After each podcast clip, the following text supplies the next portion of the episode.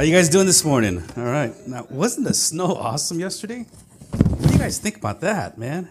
It was cool. It came down for a little bit. It's coming down for an hour, and I says, oh, that's awesome. Two hours, okay. After three hours, all right, Lord. uh, we get the hint. Now, I know a lot of people are blaming all kinds of various conspiracy theories and reasons as to why it might have snowed and how it keeps snowing and at, at, at this elevation. But, you know, what I have found is since nineteen forty-nine, it's snowed about every twenty years in San Bernardino. Uh, in nineteen forty-nine, it was recorded, the first recorded snow level, which lasted about a week back then. So it happens, forty-nine, sixty-nine, eighty-nine. I think two thousand seven was the last one, and uh, this year. So it was a blessing. It was a blessing. It was fun. It was cool. You know, I just, I, I'm just sorry I didn't have my grandkids with me. I went out and played in it. I don't know. I was out trying to catch the snow. And they were. They were too, yeah. Well, so was I. They were throwing snowballs. Aw. What, what an awesome time. Well, we took pictures, of course, and don't need to go to the snow now. Very good. Open up your Bibles to Colossians chapter three. We're going to Colossians chapter three. Before we start, I'm going to ask if there are any prayer petitions that you may have. Anybody would like to lift up a prayer concern? Yes, James? Yeah, Pastor, we have a friend, uh, Jerry McDonald. So Jerry is his name, and the family's name is? The Howie. The Howie. The Howie's. Okay. Uh-huh. All right, anybody else? Yes, Jan, how you doing? I'm doing great. Um, Good. My uh, ex-son-in-law is currently at the V A hospital, and he's lost his cancer. Oh. What's his name? Bob. Bob. Okay. Pray for Bob. All right. Yes, Richard. Yeah. I was wondering about that yesterday, wondering, okay, what happened to all these guys? Hope they're staying warm. Yeah. Don't know if you guys know this or not, but uh, our sister Terry Neri had a, a heart attack here a while back. They gave her a, a double bypass, a triple bypass. They were supposed to give her a triple.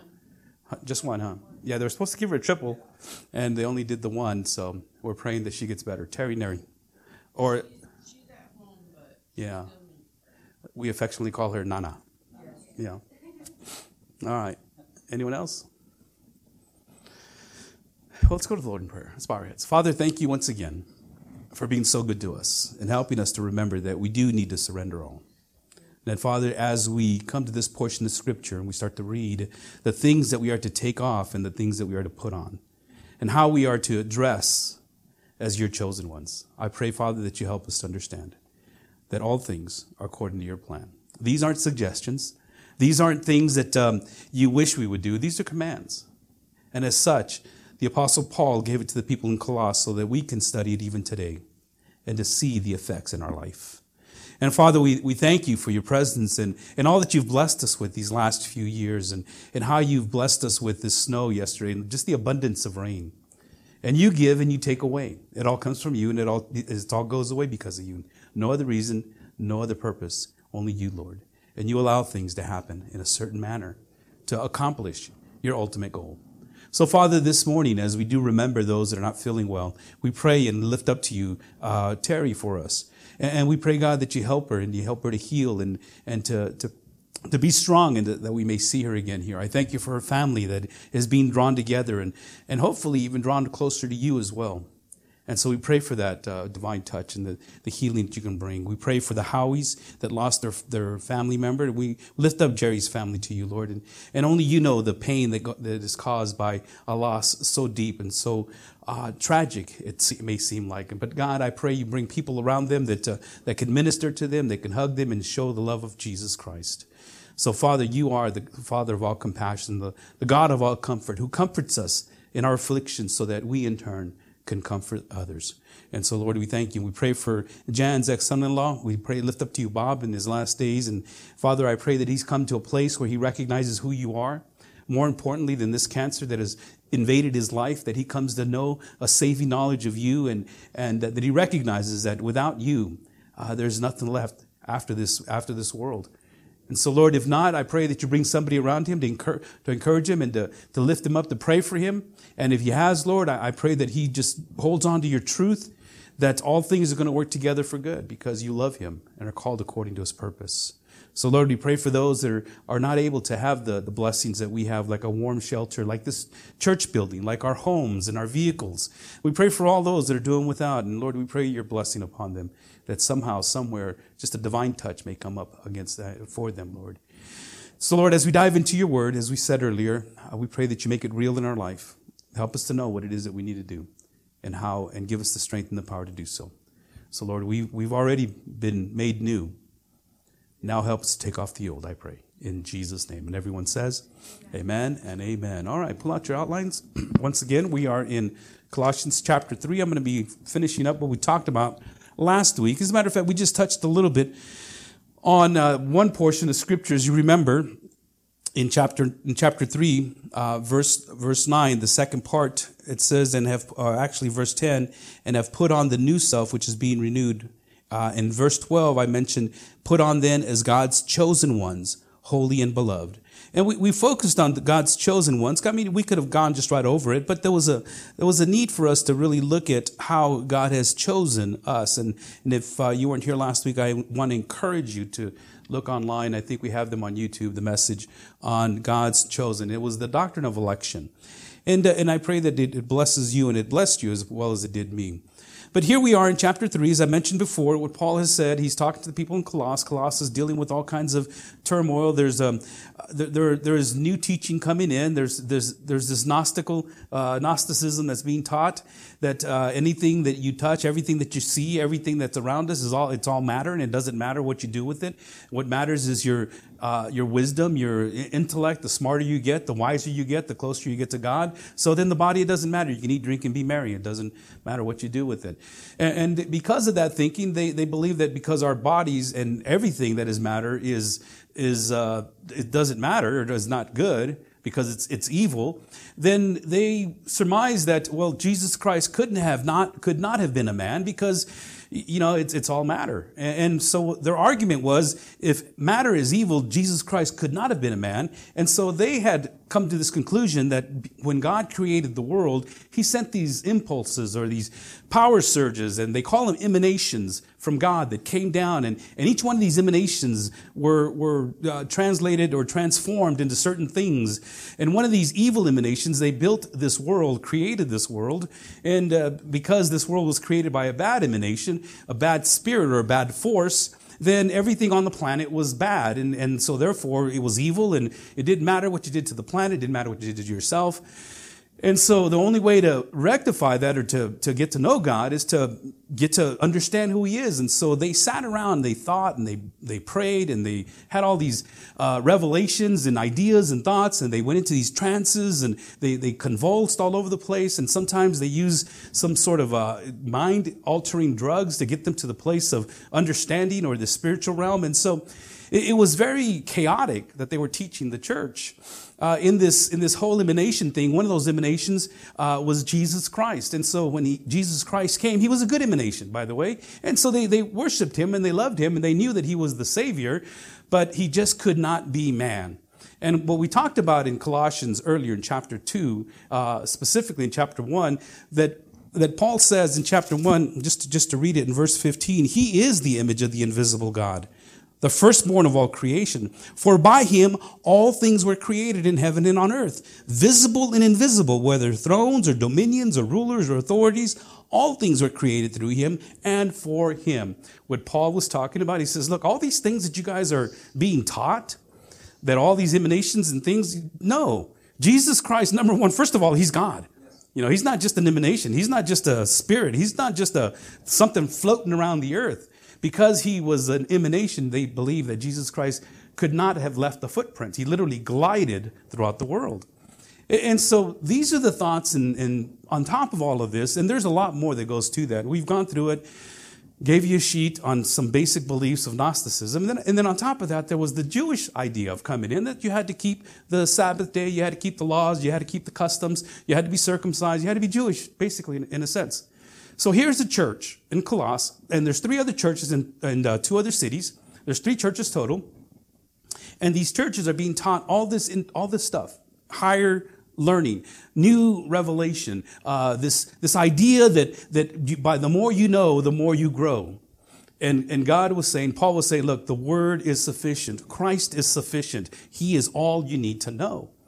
And so as he has taught all this in the first couple of chapters, then he gets into the practicality of it. Okay, here's how you put it into practice. Here's how you work through this. Here's how you put this into your life. And in verse one of chapter three, he says, if then, and he's not asking, you know, if, or if you're saved. No, he's saying, because then, because of, because you are saved, because you have been raised with Christ, seek the things that are above, where Christ is seated at the right hand of God. Set your minds on the things that are above, not on things that are on earth.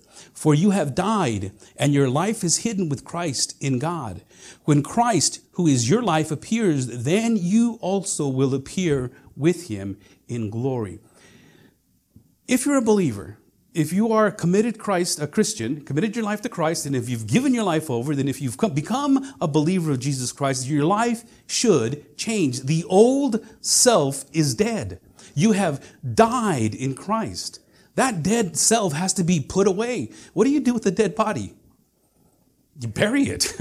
Otherwise, it starts to stink. And there are a lot of Christians, or so-called Christians, that are walking around that have not buried that old self. And it stinks. And you know, beloved, I'm going to tell you something.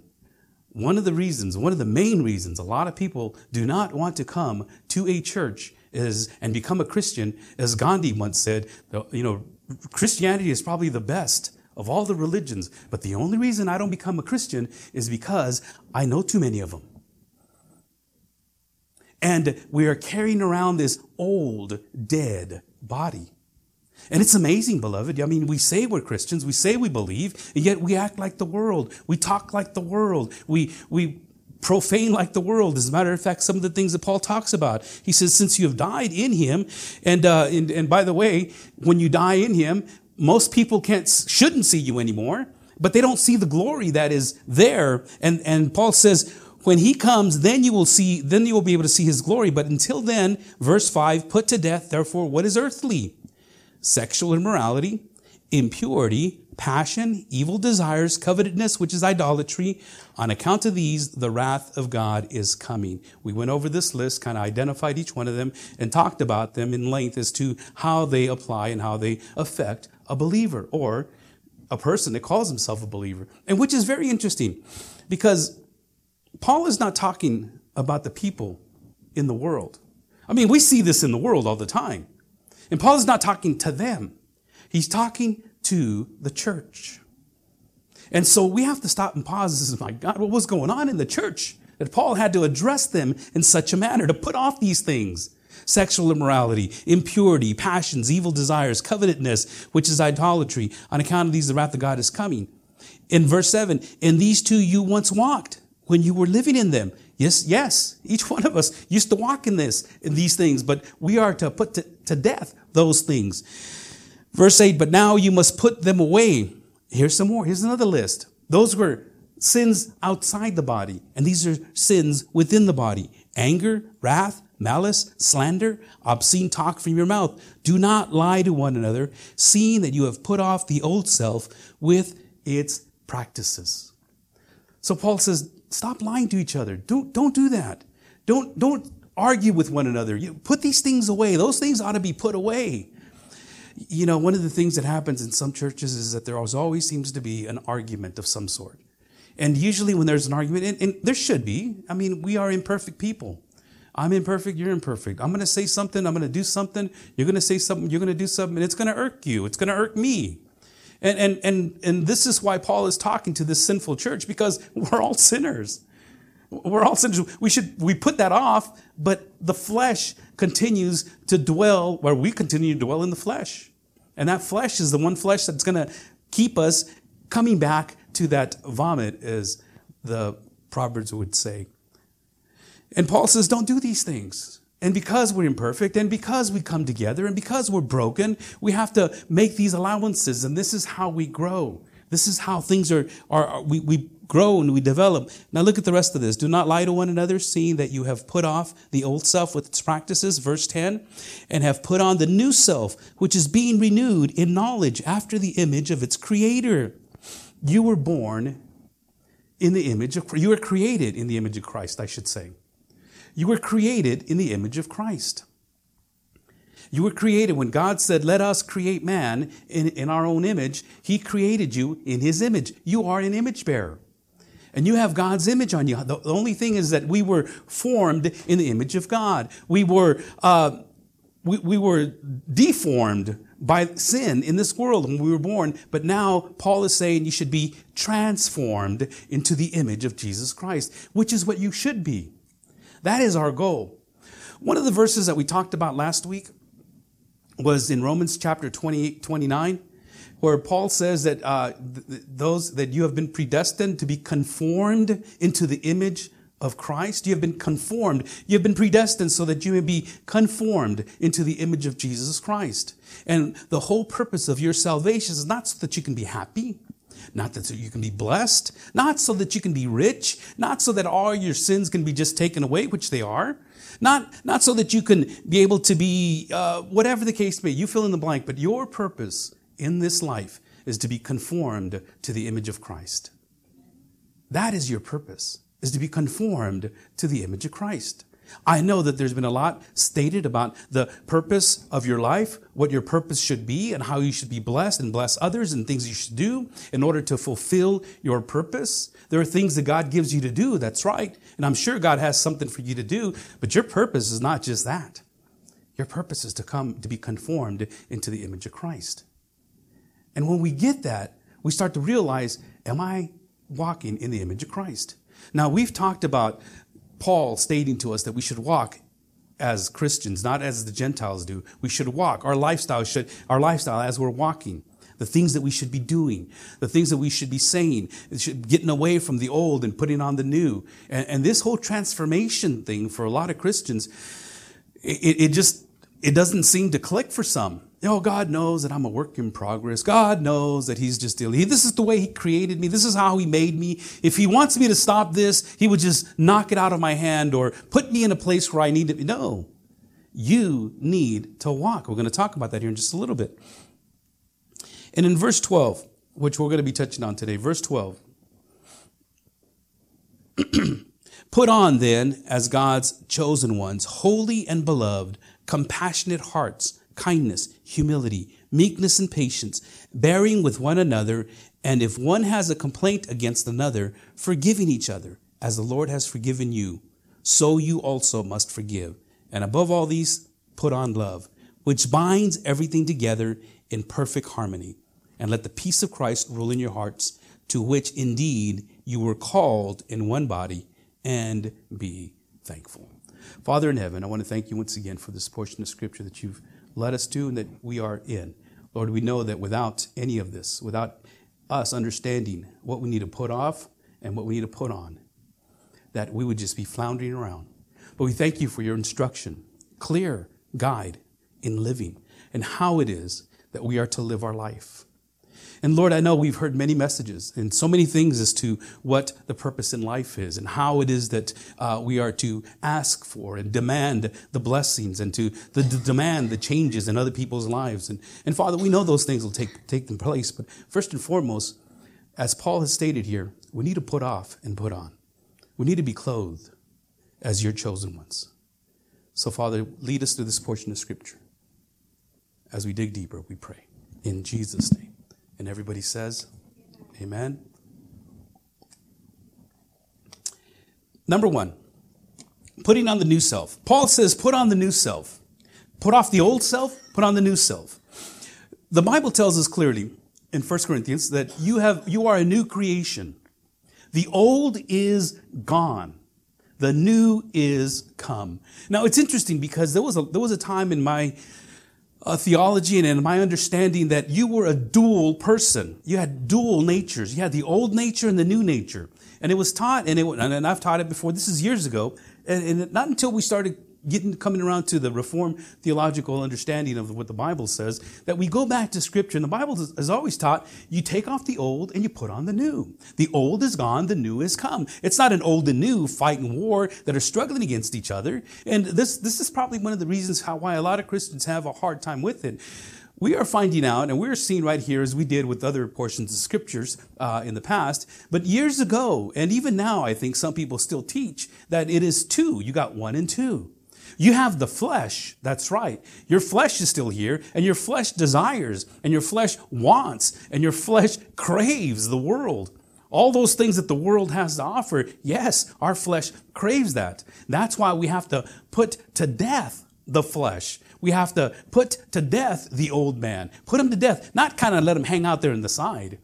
You, you know, there's uh, there's there's this idea and this thought that if you have animals that you're raising, and for instance chickens, and you have a dog that that would, would tear it up or kill it, the thing to do is you would pu- put that dead chicken, wrap it around its neck, and let it walk around with this dead chicken on its neck, and eventually that dead stinking flesh, he will get away from it. You see, you are not like an animal. You have to make that intentional putting off and growing, putting off and growing, because there is a lot of deadness that we're still holding on to.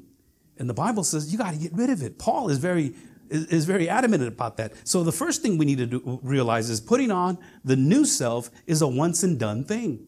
It's once and done. You've died, so now you're resurrected.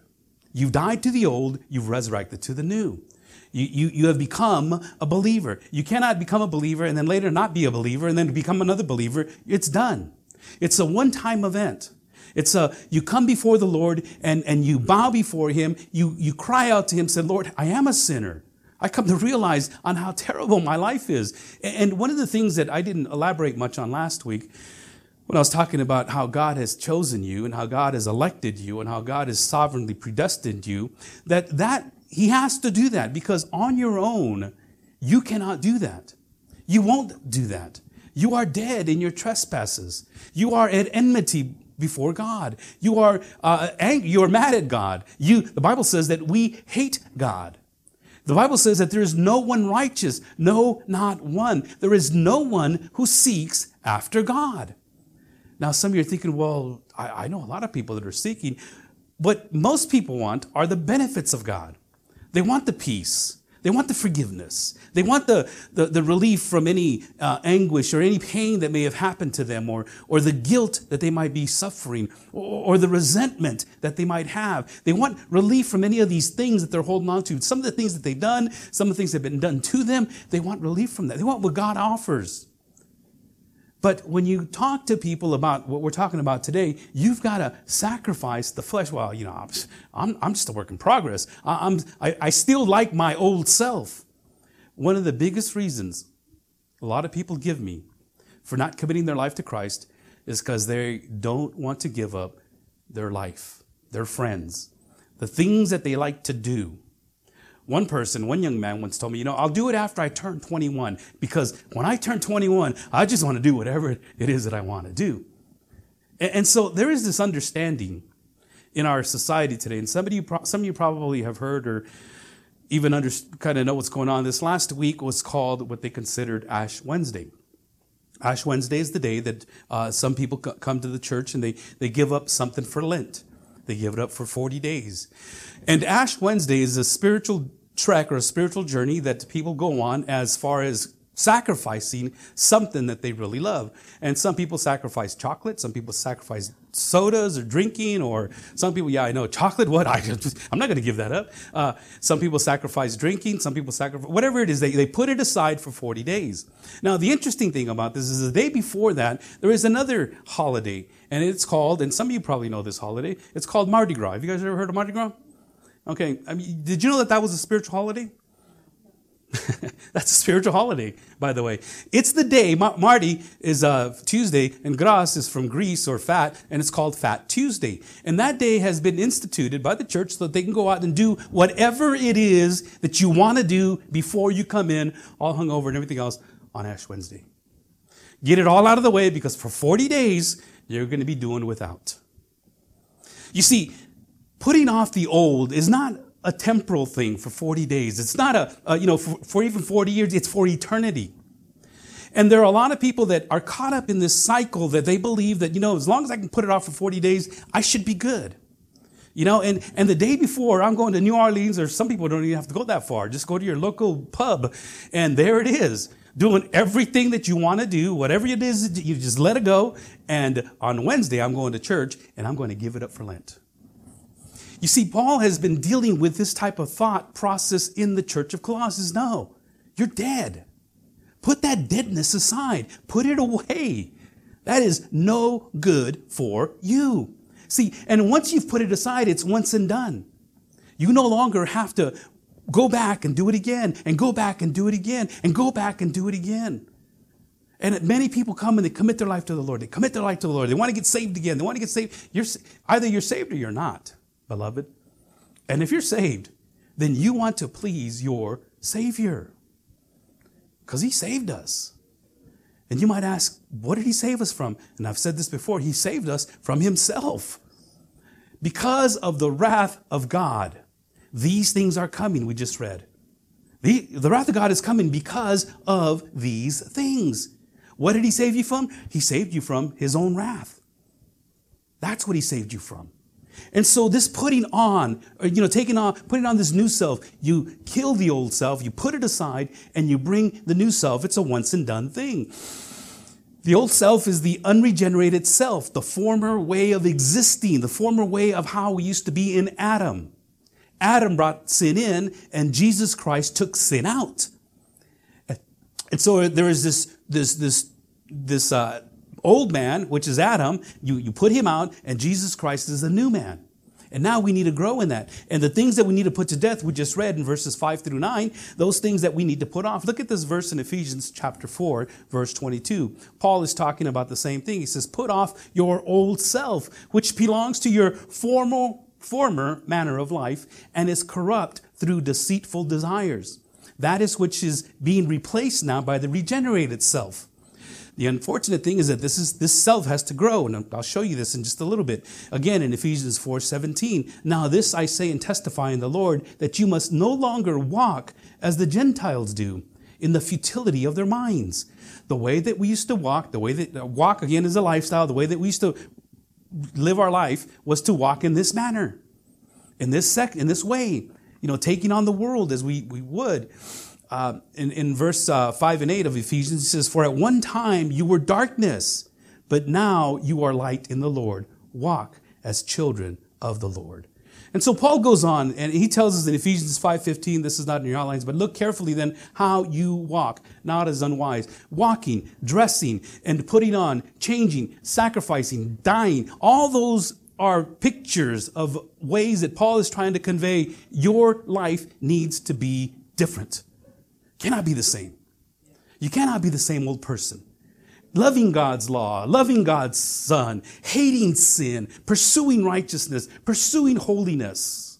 You want to know what's a genuine Christian look like? What, what does one look like besides, you know, no longer drinking, smoking, and chewing, and all that other stuff?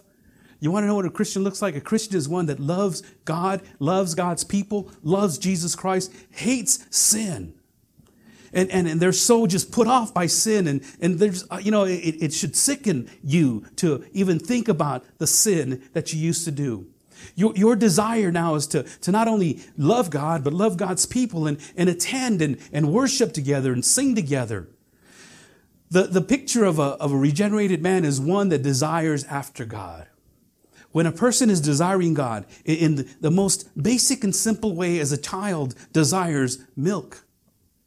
As a child desires the love of a mother or a father. The, the desire of how a child, and this is why Jesus said, if you want to come after me, you should come after me as a child. Because a child is a perfect example of what we are. We come to God just wanting to, to please Him, to, to do what it is that would make Him smile, to do those things that we see in Scripture, and to be obedient, to, to love Him, not to be disobedient. And, and a regenerated person is one that is willing to go the extra mile to do whatever it takes. Now, I know it's a cold morning And, and I'm not saying that those that aren't here don't love Jesus Christ, but, but you know, you are showing an extra, you know, I, I want to be there. And there's nothing spectacular about our building. There's no, nothing spectacular about this pastor. There's nothing spectacular about our music. But what you do desire is the truth. And the truth that I share with you is comes straight out of God's word. And because God's word is being spoken to you in truth, you, you desire to hear that. Now, you would probably prefer a different looking pastor, a younger guy. I don't know. But, you know, well, this is all you got. Okay, sorry. This is, this is what you got, you know. But I'm going to share with you the truth until the day I die. Now, you know what? And, and I'm going to struggle with you, and I'm going to walk with you, and we're going to grow together, and we're going to develop together, we're going to love together. But that's one of the reasons why you are here, because you desire to know the truth. And, you know, and I know there's people that are listening online that, that uh, they come back later and says, you know, that we, we come and we listen because of what you say. I'm sharing with you what the Bible says. And so as we grow together, we start putting on the new self. Number two, putting on the new self is not only once and done, but it's also ongoing. It's also ongoing. Okay, Pastor, that's kind of a contradiction in terms. Isn't it? Isn't one of those oxymorons or uh, those paradoxes that you were talking about? Yeah, it's, it's, it's a paradox. It's once and done, you're saved, but it's ongoing. You got to constantly put on new clothes. And, and, you know, it's interesting because the word that Paul uses is the kind of word that he would you would use to put on new clothes. When the first century Christians were being baptized, they would literally take off their old clothes and put on some new clothes as they came out, and they were baptized in them, and signifying and, and symbolizing that they are now new. This is the lifestyle I want to wear, I want to use, I want to walk in. And in your case, it would be taking off all the old habits, all the old relationships, all the old places that you used to visit. Taking off, and it's kind of like now your dress is different. And some of you, you know, you dress differently now. I mean, I don't generally walk around with a sports coat on. I don't, you know, but I want to signify or symbolize that I dress differently. Not that I want everyone to wear a sports coat or even a tie or a suit. But something happens on the outside that is different that people recognize. And so it's ongoing. And you don't wear the same suit or the same dress or the same, you know, you, you change them up a little bit. But but sometimes it's because of the circumstances. Like today, I, I would have really been concerned if some of you would have came in shorts and flip-flops. Now, there have been times that people showed up with shorts and flip-flops, but today would not have been the day. There's something really not right here, brother. What's going on? You know, you, you dress appropriately. And with your life, sometimes you have to put on this undergarment. And we're going to go through this undergarment here in just a little bit. And this undergarment that you're putting on, you have to put it on before you put on the spiritual armor of God. You know, the breastplate of righteousness, the belt of truth, the helmet of salvation, your feet that are shod in the gospel of peace. You know, the sword, which is the word of God, the shield of faith. All of this undergarment has to go on, physically, uh, symbolically speaking. Okay, I mean, it's not a one and two, it's both and. Okay, and, and the way that this all works is that you've got to start in the heart. It's got to go in from the inside. And so it's ongoing, which is being renewed in knowledge and after the image of its creator. And the way that it's being renewed is through knowledge. Now, this is a very key word for Paul, gnosis, because remember, the people that were teaching these people in Colossae were Gnostics, which comes from the word gnosis. And Gnosticism is uh, this idea of higher learning, this higher knowledge. And Paul hits it right in the gut by saying, oh, this is, by the way, you want to put on this new self, which is being renewed? It's being renewed in knowledge. Okay? No, not their knowledge, in the knowledge of God, in the knowledge of God's word. This is why I'm writing to you. And so the idea had always been this, what they were teaching. And Paul comes in and says, no, it's this. It's knowledge. Possession of the new self does, does bring believers to a new life, but it's not an instant spirituality. It's not something you can pop in the microwave, set it for two minutes, and it's done. It's a process. And the flesh will continually dangle that old garment. Hey, remember this? Remember how this used to look on you? Whoa, it looks good. Remember? Come on, let's put it on. Let's go out. Let's, let's go out. Come on, let's try it. And, and the flesh will constantly look at that, and you got to get rid of it. You got to get rid of it. The further you get away from it, the better it is. And the battle is always against the flesh throughout the life. And the new self is complete, yet the capacity for growth is still there. You got to grow. Just as a baby, and, and you grow, and it's being renewed in knowledge. Look at look at Romans twelve two in your outlines. Do not be conformed to this world, but be what? Transformed by what? The renewing of your mind. That by testing, you may discern what is the will of God, what is good and acceptable and perfect. God wants you to be transformed. He wants you to be transformed, not just from the outside, but from your mind. Let the mind be changed. Transformed is a word that, uh, it, it's a word that literally means to, to metamorphosize. To, to metamorphosize, like, like a, a, a, a butterfly metamorphosizes from a, a caterpillar, and it is transformed. The same body, same mind, same, but it is transformed. It's thinking differently. You think different about the world. You think different about God. You think different about God's word. You think different about God's people. Before you didn't want anything to do with, you want the blessings. Yeah, I want the blessings, but, but don't, don't put me in a box. Don't, don't, don't put me in a, in a church that I have to be at on Sunday mornings. You know, it, the sun's out. Man, come on, look, it looks nice outside. What am I doing here? I should be out on the snow, on the slopes, or whatever the case may be. You know, and, and you're transformed because you're thinking differently now. And Paul says, I want you to grow to maturity. I want you to grow. And how do you grow? Well, it's it's used in the Word of God. The Word of God. Some of you remember uh, Second Timothy three sixteen to seventeen. Can I put somebody on the spot? This is one of our Bible study uh, memory verses. All scripture is breathed out by God. And pro- I know I put you guys on the spot. No, no, don't make me stand up. All, all scripture is breathed out by God and profitable for teaching, for reproof, for correction, and for training in righteousness, that the man of God may be complete, equipped for every good work. How do you get the knowledge? Through God's word. You see, and Paul is dealing with this. It doesn't come from other revelation. You know, the thing about outside revelation from other places, other people, you know, supposedly have heard from God, is number one, is that if it agrees with God's word, then you don't need it. You don't need somebody to tell you what you already know. Well, God says that I, I should come here and, and tell everybody that, that God loves you. I know that. But but but he came to me directly to tell you. Really? Yes, I need to tell you. I, I met with God this morning. He didn't say, well, yeah, he did say he loved me already, but as far as how it is supposed to happen, you know, I don't know. But again, also, if it contradicts God's word, you don't want it. You don't need it, and you don't want it. Outside revelation always leads to this elitism. I'm special. I'm a little bit more higher than you are because I heard directly from God. Right, that would have been a good uh, echo. I, I'm special. I'm elevated because I heard directly from the word of God. There you go. Yeah, and that's how they do it. You got a nice sound man back there. You know, you've got all these, you know, there was this picture of a church building that, that, that I saw on Facebook, and the pastor walks in, and there's this smoke that is covering the, the pews, and he says, oh my God, the Holy Spirit, and he just posted it all over Facebook, and come to find out that somebody left the smoke machine on it, you know, overnight, that they were practicing with for, to get that, you know, that, that, that idea that God is here. Beloved, you don't need outside revelation. You have the Word of God. It's always been God's word. That's where you get your knowledge. Again, I said this earlier, like newborn babes, infants long for the pure spiritual milk that comes from, from the word of God. In, in First Corinthians fifteen forty-nine, in your outlines, just as we have borne the image of the man of dust, we shall also bear the image of the man of heaven.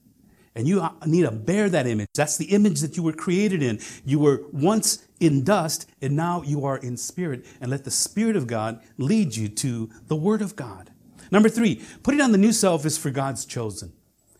You know, we can't expect this, as I was saying earlier. You can't expect this kind of uh, clothing or attitude to... We can't expect the world to act this way. Let me put it that way. You know, a lot of times we are so, like, disgusted. Oh, I can't believe it. Look what they're doing. But that's the world. Look, look at how their, their, their relations are. Look at how the, what they're saying. Look at what they're doing to the children and to the schools. And but that's the world. That's, you can't expect them to live to God's standard. You see, this direction, this Bible, basic instructions before leaving earth. I know it's elementary, but B I B L E, basic instructions before leaving earth, is for you. This is for you. This is for the believers, those that have committed their life to Christ. Okay, Lord, what do I do? I'm glad you asked, because here it is. Take it, drink it, eat it. This is for you. But how come the world doesn't do it? Because they're the world. That's a whole different culture. You have Christ. That's the world. You got the Word. You have God. They're godless. And you can't expect them to act like this. This is why Paul is saying, I can't believe you guys are acting this way. And as a matter of fact, he uh, he, he points out a few things here in verse eleven. Here, there is not Greek or Jew. Again, remember, the Greeks were the ones that were in Colossae. They were the ones that weren't Jewish. They didn't understand the Jewish traditions and all those things. They understood Gnosticism. They understood the other gods and everything else. They understood that because that's kind of what they were. They grew up in, all these various gods. As a matter of fact, for the world, they used to call Christians atheists. You were considered an atheist. You say, what? Yeah, because you only had one God. And every, those guys, they had all kinds of gods. Man, you guys are like, I can't believe you guys are trying to get, get through this world with just one God. See, I have a God for the sun. I have a God for the water. I have a God for the dirt. I got a God for, the, you know, on and on and on and on. Did you forget one? Oh my God, did I forget one of them? I hope I didn't forget one. Oh no. Yeah, and they run around scared because maybe they forgot one that they had to worship to. And so to the world, you're considered an atheist. But you have one God. And that's how the Greeks were. But the Greeks and the Jews, Paul says there is no Greek and Jew here. Not in this economy of God. There is no circumcised or uncircumcised. You don't have to follow the traditions. There is uh, no barbarian or, or Scythian or slave or free, or there isn't any of those. And I talked a little bit about, you know, the Greeks and the Jews, uh, circumcised or the uncircumcised. Basically, circumcision was a ritual that the Jewish people needed to do in order for them to belong and be chosen by God. But Paul's already said, you are God's chosen people. You don't have to be circumcised. You don't have to follow those traditions, those customs. Basically is what he's talking about, circumcised, uncircumcised. The customs, and that not only on the act of, but also the customs that follow with it. All the things that you must do on certain days, certain times, certain holidays, certain foods, and everything else that comes along with it. You don't have to partake of that because Paul says there isn't. There's no barbarian. Barbarian was a, a culture, uh, nothing like the Greeks. Greeks were, you know, at least intellectual. They had a, an understanding, but a barbarian was kind of like a dumb person. As a matter of fact, they called them barbarians because of the way they sounded. Bar, bar, bar, bar, bar. That's how they, bar, that's, they made fun of them. That they only sound like bar, bar. They're barbarians. That's why they called them barbarians. It's kind of like a child. You call him a child because he's ba, ba, ba, ba, ba. And that's what these people sounded like. And so they were unschooled, didn't have any education, dumb, ignorant, you know, and so they wouldn't have anything to do with them. Scythians, as I said last week, these were the, probably the, the crudest, most vilest people on the planet. They, they're the ones that uh, would go and decapitate their enemy, and they would cut their skulls in half and use the skulls as bowls to drink out of. They would just do some vile things. And Scythians were just like, you just didn't want anything to do with these guys. But here, Paul is saying this, look, I know that there's Greeks. I know that there's Jews. And I know some of you guys are circumcised. Some of you guys aren't. I know there's barbarians. And Scythians. You guys are, and they're slave people. And they're slaves that you, slaves were just used as, were considered to be a human tool. And, and as a tool, they were just part of the barnyard tool. Now, slavery in the, in those days is not like what you think about it today. I know that the, most of the attention has been drawn to the negative side of slavery. I don't agree with slavery. I'm not trying to say that. But I, I think with that we've glorified or, you know, probably amplified more the, the ruthlessness of man and how they treated other people, let alone just slaves as, as well. But for the most part, there were people that had slaves that became part of their plantation. Don't know if you remember the movie um, The Patriot with Mel Gibson, and uh, they, they came up to him uh, and they told the slaves, look, anybody that is, is that works for the Queen uh, of, of of England, then you will be freed. And the guy says, well, we are free men. We, we we own this land. I mean, we work this land. Everything that we work on this land is ours. That's the arrangement that the plantation owners had, some. And of course, we look at the, the negative side of it. But slavery has always been wrong in the eyes of the world, especially in how it was handed out, uh, starting from way back then, as far as the days of Noah. And, but slaves were wanting to be part of the house manager's kingdom. That, you know, we want to be part of it. We owe money.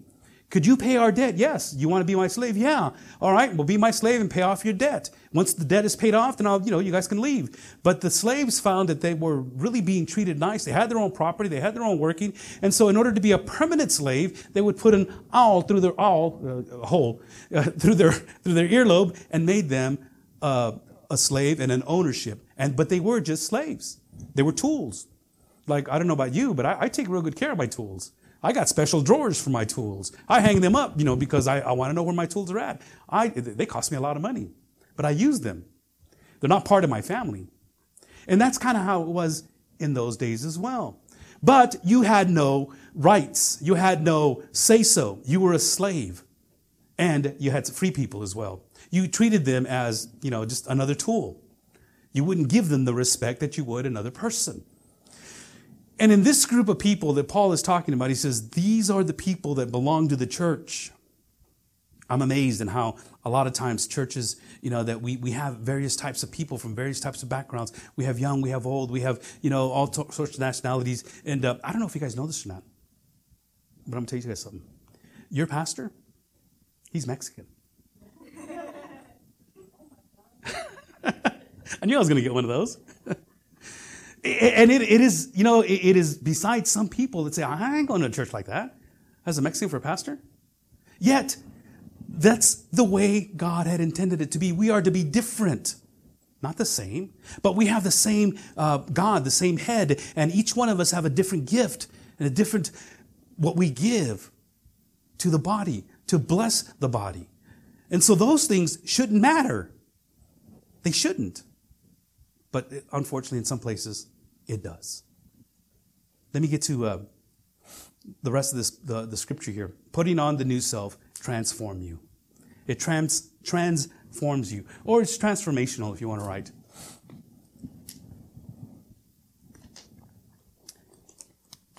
Paul says that put on then as God's chosen ones, holy and beloved, compassionate hearts, kindness, humility, meekness, and patience, bearing with one another, and if one has a complaint against another, forgiving each other as the Lord has forgiven you. So you also must forgive. Here's the list. Here he describes what God expects of the believer. A righteous identity must issue a righteous behavior. Remember, we started talking about how beliefs dictate your behavior. Beliefs, what they do is they flow out of your behavior. Your behavior flows out of what you believe. What you do, you do it because you believe that that's what you must do. Everything you do comes from a from a, a solid understanding of how you are to operate in this world. If you believe that you got to get ahead by any means possible, you're going to lie, you're going to cheat, you're going to steal, to do whatever it takes to get ahead. But if you believe that the Bible says that you need to conduct yourself in a manner that is worthy of the sacrifice of Christ, well, those things are going to be out of, they're dead. They're dead. They're with the dead self. And we've already discussed a lot of the dead self stuff. And now we're going to discuss the new stuff. So these are the things that we ought to put on. And the behavior is, is shown as we grow inwardly. From the inside, it starts to grow, and these are the things for the, those who have been chosen by God. Now, we talked about the chosenness of God and how you were chosen last week. We spent uh, quite a bit of time on that. But he says, first of all, put on compassionate hearts. Compassionate hearts. Okay, a compassionate heart, first of all, compassion is is is, is this love. It's a, it's a deep inside uh, feeling, and uh, more than a feeling, but it's, an, it's a knowing. See, for the Jewish people, they didn't really look at feeling as much as they did as knowing. You see, they knew that when they loved something or something hurt them really bad, it would hurt them down to the, the bowels of their body, into the heart. Their heart would literally ache, or they would cramp up somehow in their stomach, and, and they would have these butterflies, I guess you would call them. And, and this compassion, this the, the heart, as a matter of fact, is what, what it's translated. It refers to the innermost part of the body, kind of like the guts or the lungs or the, the liver or the kidneys. And, and you would feel these, this emotion down there. So for the Jewish person, it wasn't a feeling as much as it was something that happened to them. And so to say that something was happening in their heart or they felt it in their heart, it was something that made you just, oh man, you know, it gave you that type of a feeling. And so for, for compassionate hearts, Paul is basically telling us that what we need to feel is have this deep gut level of compassion. Now, this is more than just like. This is more than just love. This is more than just, you know, wanting to appease or do good. This is a compassion. This is a desire. This is, you know, if I don't do this, I, my, I, I will not be the same. And Paul says that we need to have compassionate hearts toward one another. This is what we have to put on from deep down inside. It's, it's this, this ability to feel it, this kindness that Paul talks about. Kindness is not harsh. It's concerned about others' good. And it's, it's concerned, kind of like what we said a little while ago about the homeless being cold, and you know, you're concerned about them. But, but we don't have that compassionate heart for them where it makes us ill or, or hurts us for them. We feel bad. We want to do something nice, which is okay. And it's, and it's closely related to compassion, but it, it's a concern about others' goods. Not, not just your own good, but you, you want to make sure that they are good. A lot of times we do things that are kind in order to make ourselves look better. As a matter of fact, many times we'll go, and some people will go and they'll, they'll serve the homeless. They'll bring meals and they'll come, you know, here, I brought you a meal. Oh, hold on, hold on, hold on. Let me get it. Get it. Here you go. Wait, wait, wait. Get a tear on there and, ah, there you go. And we do it so that, and we post it. And it is posted on Facebook. Look what I did. That's not kindness. That's really selfish uh, gratification. You know, you're, it, it's ulterior motive. A lot of times the things that we do out of kindness is because we want something in return. I did this for you. Now you should do something for me. However, the kindness that Paul talks about here is, it's not harsh. It's not something that you want to uh, make sure that you get something back, but it's genuinely concerned about another person. Humility was a word that the Greeks had a hard time with. You didn't find it in the Greeks' literature. Humility was not, as a matter of fact, it was the Christians, Paul himself, that made humility uh, and elevated that word to a, a point of a virtue. For the Greeks, being humble just wasn't part of their understanding. For a Greek, it's no, no, no. We're smart. We're intelligent. I got to put everybody else down. I got to lift myself up. I don't put myself down. I am not humble in that sense. But it took Christianity to elevate it to the point of a virtue, of something that really meant something. And it's an antidote for the self-love that poisons relationships. A lot of times, we want to be loved, and so we want to be kind. We, we say we're compassionate because we want that love. But humility always puts, not puts itself, but thinks of itself uh, in comparison to God. We don't think less of ourselves. We think of ourselves less. It's not that I'm thinking that I'm less or worse or, oh, you know, I'm no good. That's not humility. Some people say, you know, I'm, I'm no good. I don't do anything right. And, you know, you think you're being humble. And then people come alongside you. No, no, no, really, you do a lot of good things right. You're really good. No, no, no, no, no, I'm not. That's false humility. I know a lot of people that do that. You know, I'm, I'm worthless. I'm no good. Really? No, no, no. You are. No, no, no. And the more you say no, the more people come around you and they elevate you. Okay, I guess. I feel better now. I got my dose of humility. I'm all right. And, and humility really is just not thinking less of yourself, but thinking of yourself less. Actually, putting yourself, if you want to think of yourself, humility is sizing yourself up with God. When you size yourself up to God, that is humbling. That is humbling. When you come up to a mountain, you see the height of this mountain and just the strength of it. It's humbling. When you come up to, to those things that are greater and bigger than you, you size yourself up to that. That is humbling. And humility is one of the characteristics, one of the virtues that every Christian needs to have alongside with meekness. Meekness is not weakness. Okay, meekness is power under control. One of the things that I mentioned before is that a, a meekness, a meekness is really the... When when you have a, a wild horse, it has a lot of power, it has a lot of strength, and it'll cause all kinds of damage, just going all over the place. But in order for it to make it useful, you have to make that horse meek. And the way you make a horse meek is by breaking it, by getting a saddle on it, getting somebody on it, getting it used to being used by another person. And meekness is not weakness. Meekness is power under control. When you've tamed a horse, you've tamed it to the point of power under control. And it's not saying that you don't have any power or you don't have any control. It's just that you will use that strength at the appropriate time. Jesus was a very meek person, yet he turned over the tables at the temple. Remember that? And he made a whip.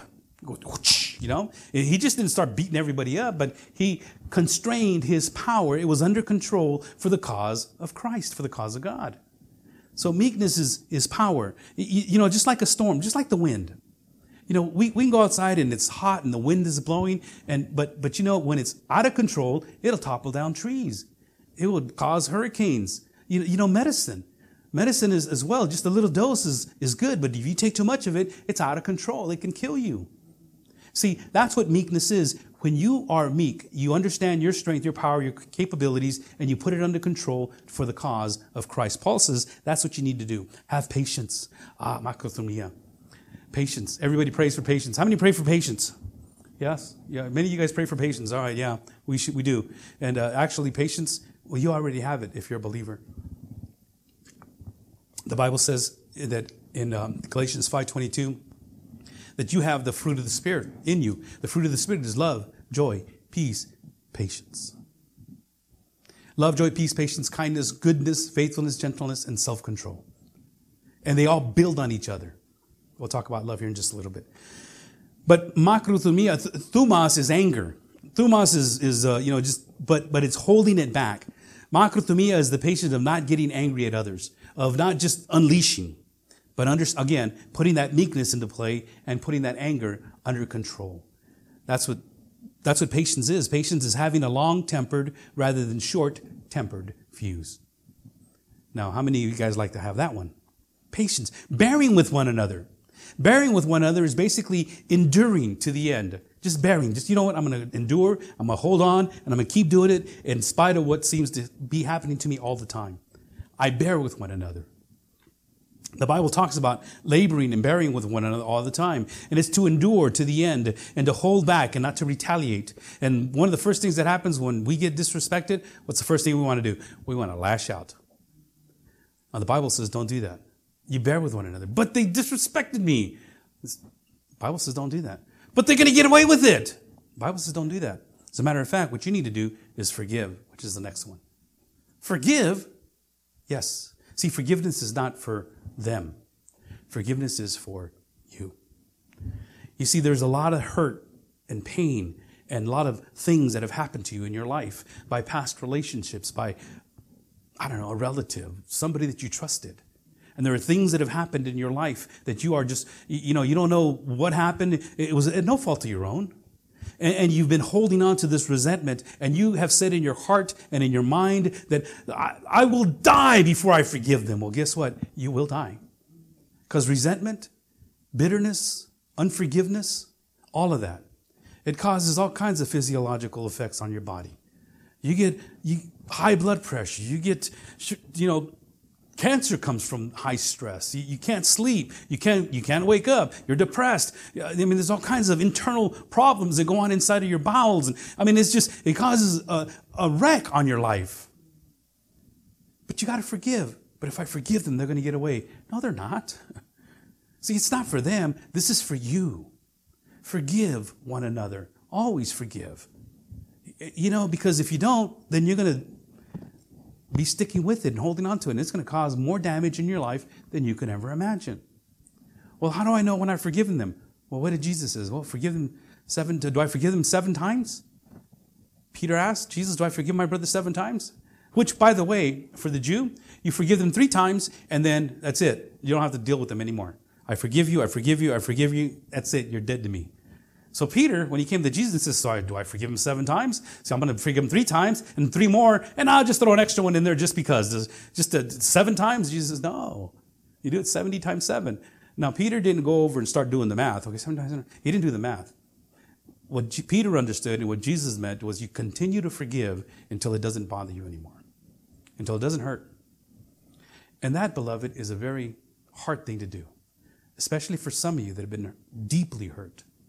And then you've been hurt for all these years. And it just, for whatever reason, just can't seem to get rid of it. Because you keep playing it over and over and over and over in your head.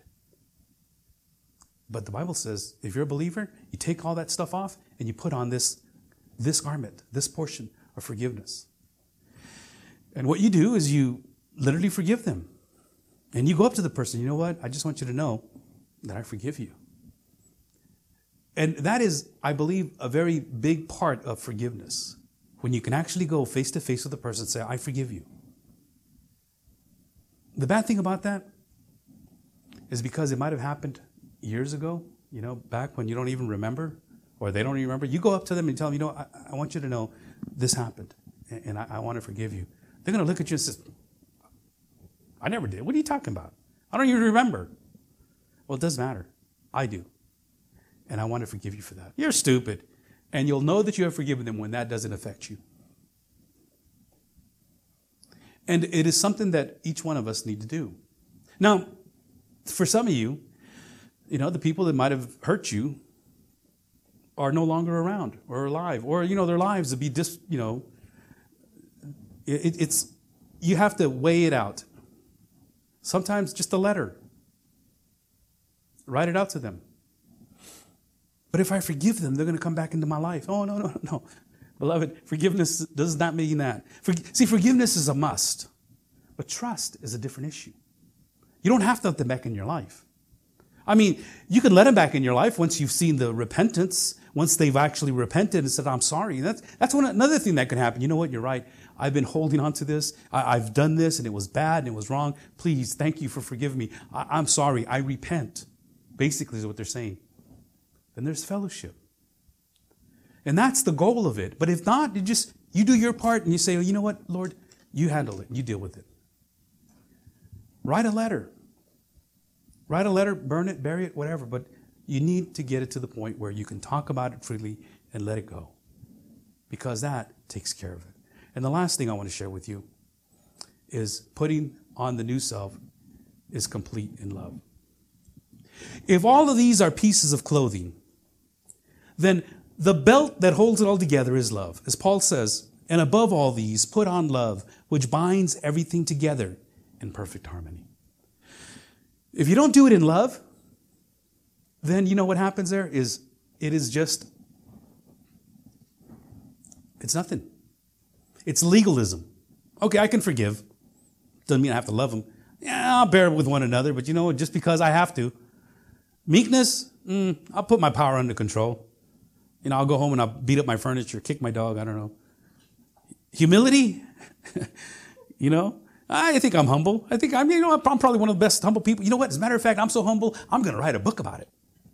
Tell everybody how humble I am. Yeah, that's all. Kind, I'm always kind. Compassionate hearts, oh, I can be. I can always say, oh, I can do it. See, if it's not wrapped up in love, then it's just legalism.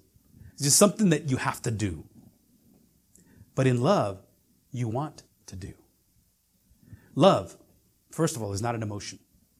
Love is not a feeling. Love is not something that, that, that comes out of your heart. Love has always been in action. Love is always an act of self-sacrifice. Always. Always has been. Nothing else but a self-sacrifice. You see, love in the Bible never means a romantic or sexual love. You know, it, it's a word that means, uh, it, it's the word agape. And agape is the the... You know, sacrificial love. It's the love that I love you in spite of what you say or in spite of what anybody else says. Love in the Bible never means emotional.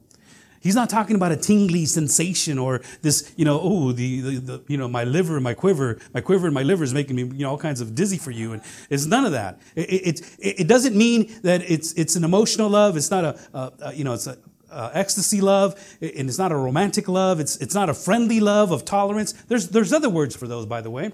In a romantic love, there's the word eros, where we get our word erotic. And that's that passionate love that you have for a, a spouse or a loved one. And then the brotherly love is philo, where we get our word love, or like Adolphos, his brother, Philadelphos, or Philadelphia, is the brother of city, of the, the city of brotherly love. I'm getting a little bit too fast there. But it, it doesn't mean this, oh, I just love you, man. Y'all, I love pizza. Oh, I love my car. That's that, you know, feeling of brotherly love type of thing. You know, I just love this and I love that. We throw that word around like crazy. And so for us, love is a little bit, you know, we don't know. Because we only have one word for love. I love my dog. I love my car. And I love my wife. You know, and I love pizza. So, I mean, that's, that's how we use it. But see, for, for God, the best way to describe it is John three sixteen. God, he's in an, in an act of self-sacrifice. God said this, for uh, the Bible says, for God so loved the world that he gave his only son. Think about this. Now, mix in or put in one of the words that we just described a little while ago, like romantic love, if that's what that means. For God so romantically loved the world that he gave his son. That doesn't fit. Or think of it, for God so emotionally loved the world that he gave his only begotten son. Or maybe for God really liked you like a, loved you like a brother. You see, for God, Agape love is always an act of self-sacrifice. God self-sacrificed himself. And when we talk about love in the church, it is not just, you know, I love you, brother. I love this. I love that. No. When we talk about love, we're talking about a self-sacrifice. The last verse on your outline, it says this, as the Father has loved me, so have I loved you. Abide in my love, in the self-sacrificing love. If you keep my commandments, you will abide in my love, just as I have kept my Father's commandments and abide in his love. You see, this love is not this kind of love that the world gives you. It's not an emotion. It's something that you do. It's self-sacrificing. And we do that for our children, our babies. We should be doing that for our spouses as well. We do it self-sacrificing. We, we put ourselves aside and we sacrifice for our spouses. That's agape love. You self-sacrifice your comfort at home to come to church. And right now you're self-sacrificing the time. I just realized I've gone way over. But you're self-sacrificing for it because you're hearing the Word of God. You self-sacrifice for those that you genuinely love. And the, when the world talks about love, you got to understand that they're talking about something totally different. Well, there is a love in Greek. There is a, there's an eros love, an erotic love. There's a Philadelphia love, a, a brotherly love. There is. There's other, there's other forms of love as well in the Bible. But when the Bible talks about God's love, it's an agape love. It's self-sacrificing. People, when they get married, I mean, I had a couple come in one time and uh, they says, you know, Pastor, we want to get married. I said, why do you want to get married? This is well, because I love him. Oh, he just makes me, my, just my head just goes all dizzy every time I'm next to him. I go, really? Okay. Well, let me give you some scenarios. You know, in, in, in, in actuality, two people that are committed to God have committed to one another to serve God together. See, it's not necessarily love that brings two people together. What it is, it is the committed commitment to Christ. And out of that, beloved, you will learn how to love. And for some, it might take years because we've been so self-centered and selfish and spoiled all our lives. So it might take years to put yourself aside and put the other one first. But you'll get there because you're committed. What's, you know what the number one marriage, number one uh, reason for divorce is? The number one reason for divorce is, well, of course, marriage. You know, you can't get divorced unless you're married. But the number one reason for divorce is, I don't love him anymore. I don't love her anymore. You never did. When you come to a marriage, you commit to one another. When you come to the church, you commit to one another. When you come up, when you come to the body of Christ, you commit your life to Christ. Because once you commit, yeah, there's going to be some times that we're not going to click. You know, there's going to be some times that you might want to, you know, kill your neighbor, but don't do it. There's going to be some times when, you know, you and your wife are not going to, you know, communicate well, but you're committed. You're committed to ask for forgiveness for that sin and to grow in love. Let me ask you to stand. These are the clothing that Paul says that we need to put on. See, when you love, you can forgive. You can be gracious. When you love, you can bear. You can hold back and not retaliate. See, see, when you love, you can have patience. You can have long, uh, long temper instead of a short temper. When you love, genuinely, agape love, you can put your power under control. When you love, you have a proper view of yourself. When you compare yourself to God, when you love, you, you're gentle, not harsh. You're concerned about others' goods. When you love, you have this deep gut level of compassion. You see how that all holds together? And, and what Paul is trying to teach us here is that, number one, the greatest of these is love.